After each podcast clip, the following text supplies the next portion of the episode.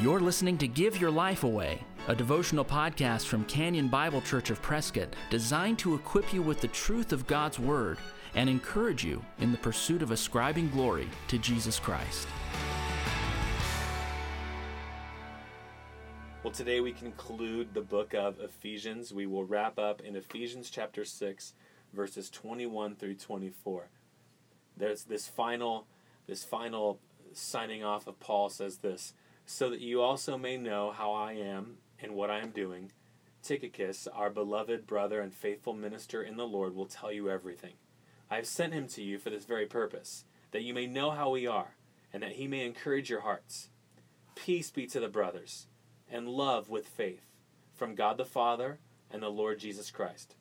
Grace be with all of you who love our Lord Jesus Christ with love incorruptible.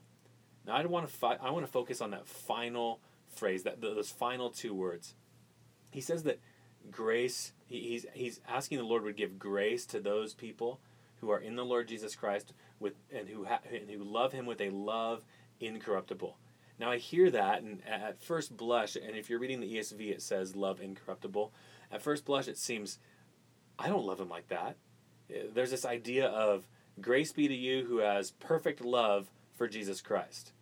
Well, well, who feels that they have that? So, so who is this grace for? Because I don't think any of us have that. But that's really not what these words are saying. This is talking about a love that will not ever go away. It, it's going to be, it's an eternal love that we have for Jesus. This doesn't mean that it's a perfect love, but it is a love that will withstand our time on earth, that will withstand the difficulties and pressures of our time on earth, and it will go on into eternity. This is a genuine and real love. You think about you think about the apostle Peter. Did he fall? Yes, he fell. But did he have a real love for Jesus? Absolutely. And the Lord actually makes him affirm that in John 21 after he denies him three times. The Lord asks him three times, Do you love me? Now, contrast that with Judas, who ended up leaving the Lord. His love was not incorruptible. His love was corruptible. It, it was corrupted. It, it, it ended. Peter's goes on. Similarly with all believers. Yes, our love isn't always as hot as we would want it, but it is a true love, and it stays and it continues. The, the New American Standard uh, says with a love, it doesn't say with a love incorruptible, it says with sincerity. This is a real love. The Christian Standard Bible says with an undying love. It might be weak at times, but it, it is undying. It lasts, it endures. And so, when we think about that at the end of the book of Ephesians, we realize, yeah, that's me. My love might all, not always be as strong as I would like it to be, but it is going to be an unceasing love. I love my Lord, and I'm going to endure suffering. I'm going to go through the challenges of this life, and I'm going to love Him into eternity. Martin Luther said, this is the idea of not succumbing to the fluctuations and changes of the world. Our love lasts, our love endures. You know, in our church, we sing a song sometimes called My Jesus, I Love Thee, and oftentimes we sing it as a petition. Eh, we're not saying, Lord Jesus, I always love you perfectly, I'll always love you perfectly. We're not making that sort of prideful statement because we know it's not true, so we don't want to lie when we sing.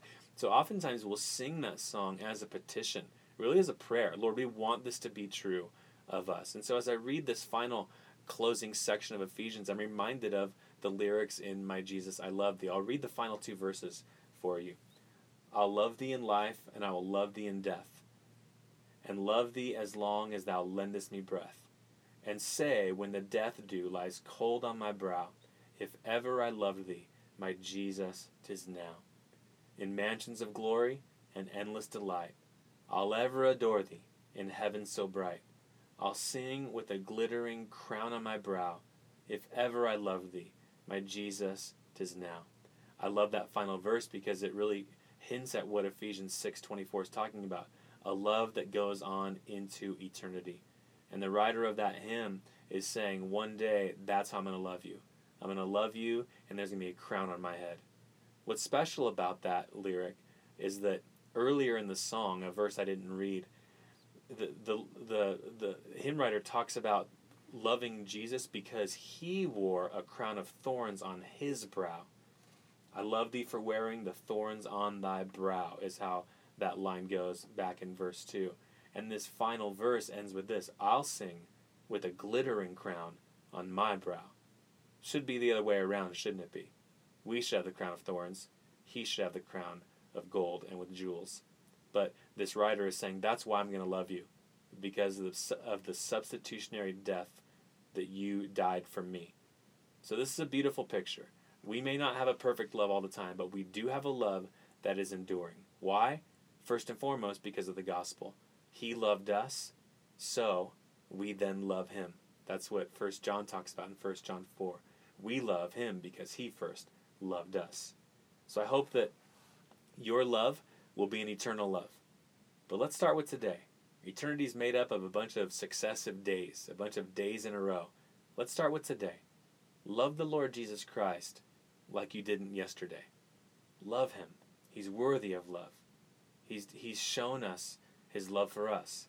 So I pray that you can love Jesus with a love incorruptible.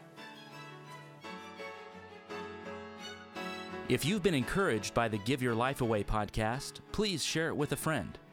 And if you'd like to get in touch with us, you'll find us online at canyonprescott.org. Thanks for listening. Join us next time for Give Your Life Away.